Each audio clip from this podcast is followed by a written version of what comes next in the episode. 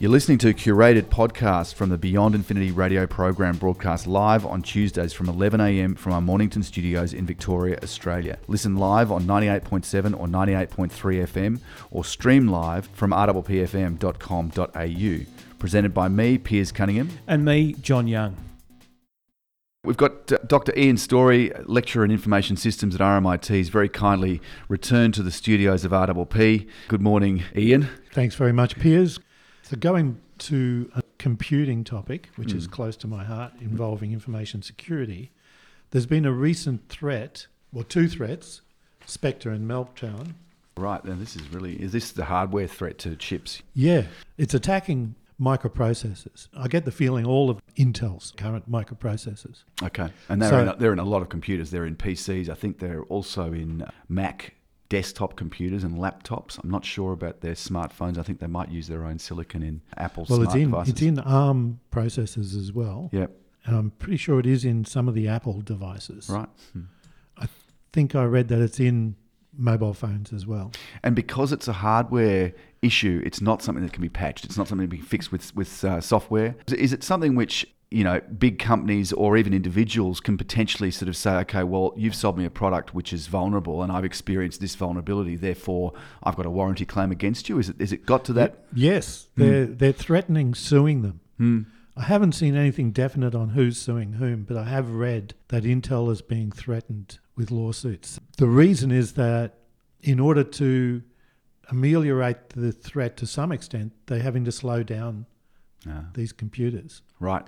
Hmm. So the threat called Spectre is named after speculative computing, but it's also named after the bad guys in the Bond Bond movie. Yep. So, yep. So Spectre uses speculative computing to go to branches. They work out that there's spare time and spare room in the microprocessor to do some speculative branching on where we're going in the future. Mm-hmm.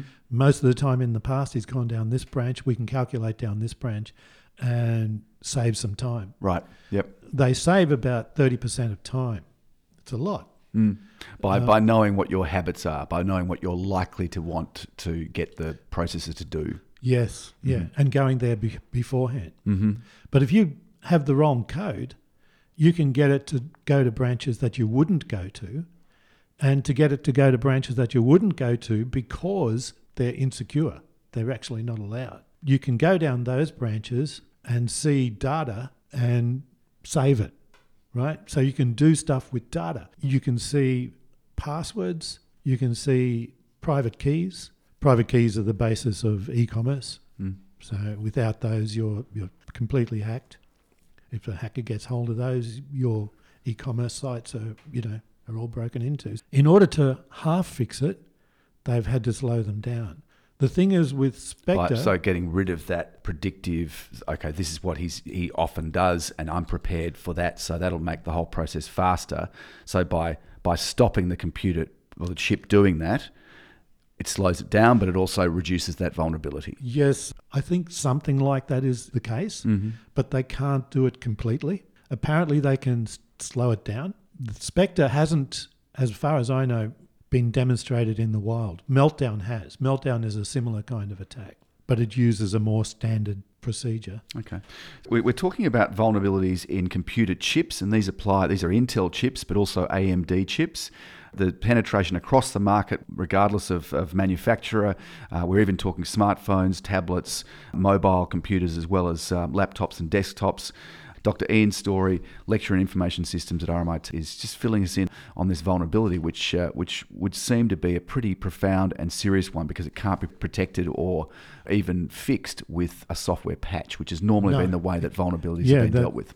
They can't even sort of get into the microcode to fix it in the microprocessors. There's a hardware flaw that's causing it. So even though they can slow it down, they can't They just so this is like it's basically if you really want to get around this, you've got to design a new chip from scratch. Yeah, yeah, you've got to buy a new computer, a new iPad, new phone. Great! I just got a new phone. I've actually been wanting to get rid of it, take it back. So this could be the excuse I've been looking for. Intel is doubling down. You know, they're they're not admitting liability or liability. Hmm.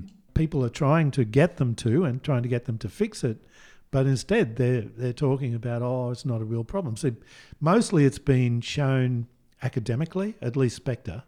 Meltdown is pretty easy actually, but Spectre has been shown academically. As far as I know, I haven't read about it in a few few weeks. As far as I know, it takes a long time to do, and it's been done academically. But whether your machine is actually hackable or not is hard to say. Hmm. So the scenario is if you've got something in the cloud or if two people are using the one computer, like you're at work, you leave the computer on, you're leaving your data in the computer.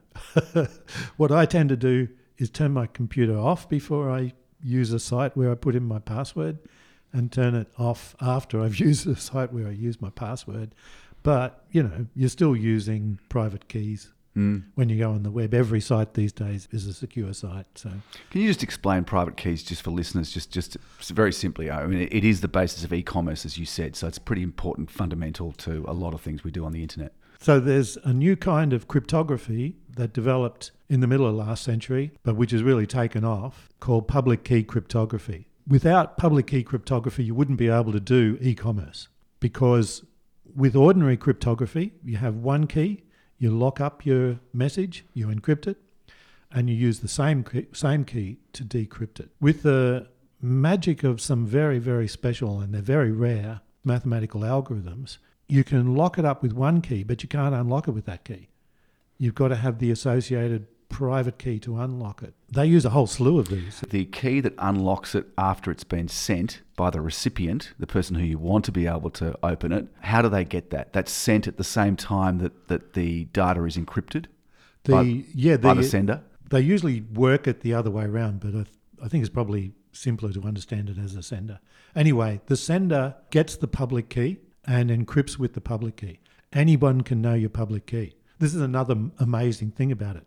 You only need one key per person, really. So I give you my public key, I give somebody else my public key. You encrypt with, with my public key and send me the message. I have the one thing that's that can be used to decrypt it, the private key hmm my computer stores it in a safe space. hmm Well, it's not that safe Behind if Meltdown or or Spectre can get at it, Mm. and it's readily used by websites all the time. Well, I suppose what I'm getting at is does the key that unlocks an encrypted communication of some description, does that key get sent over the internet? Because if it does, then isn't it vulnerable? No, it never gets sent.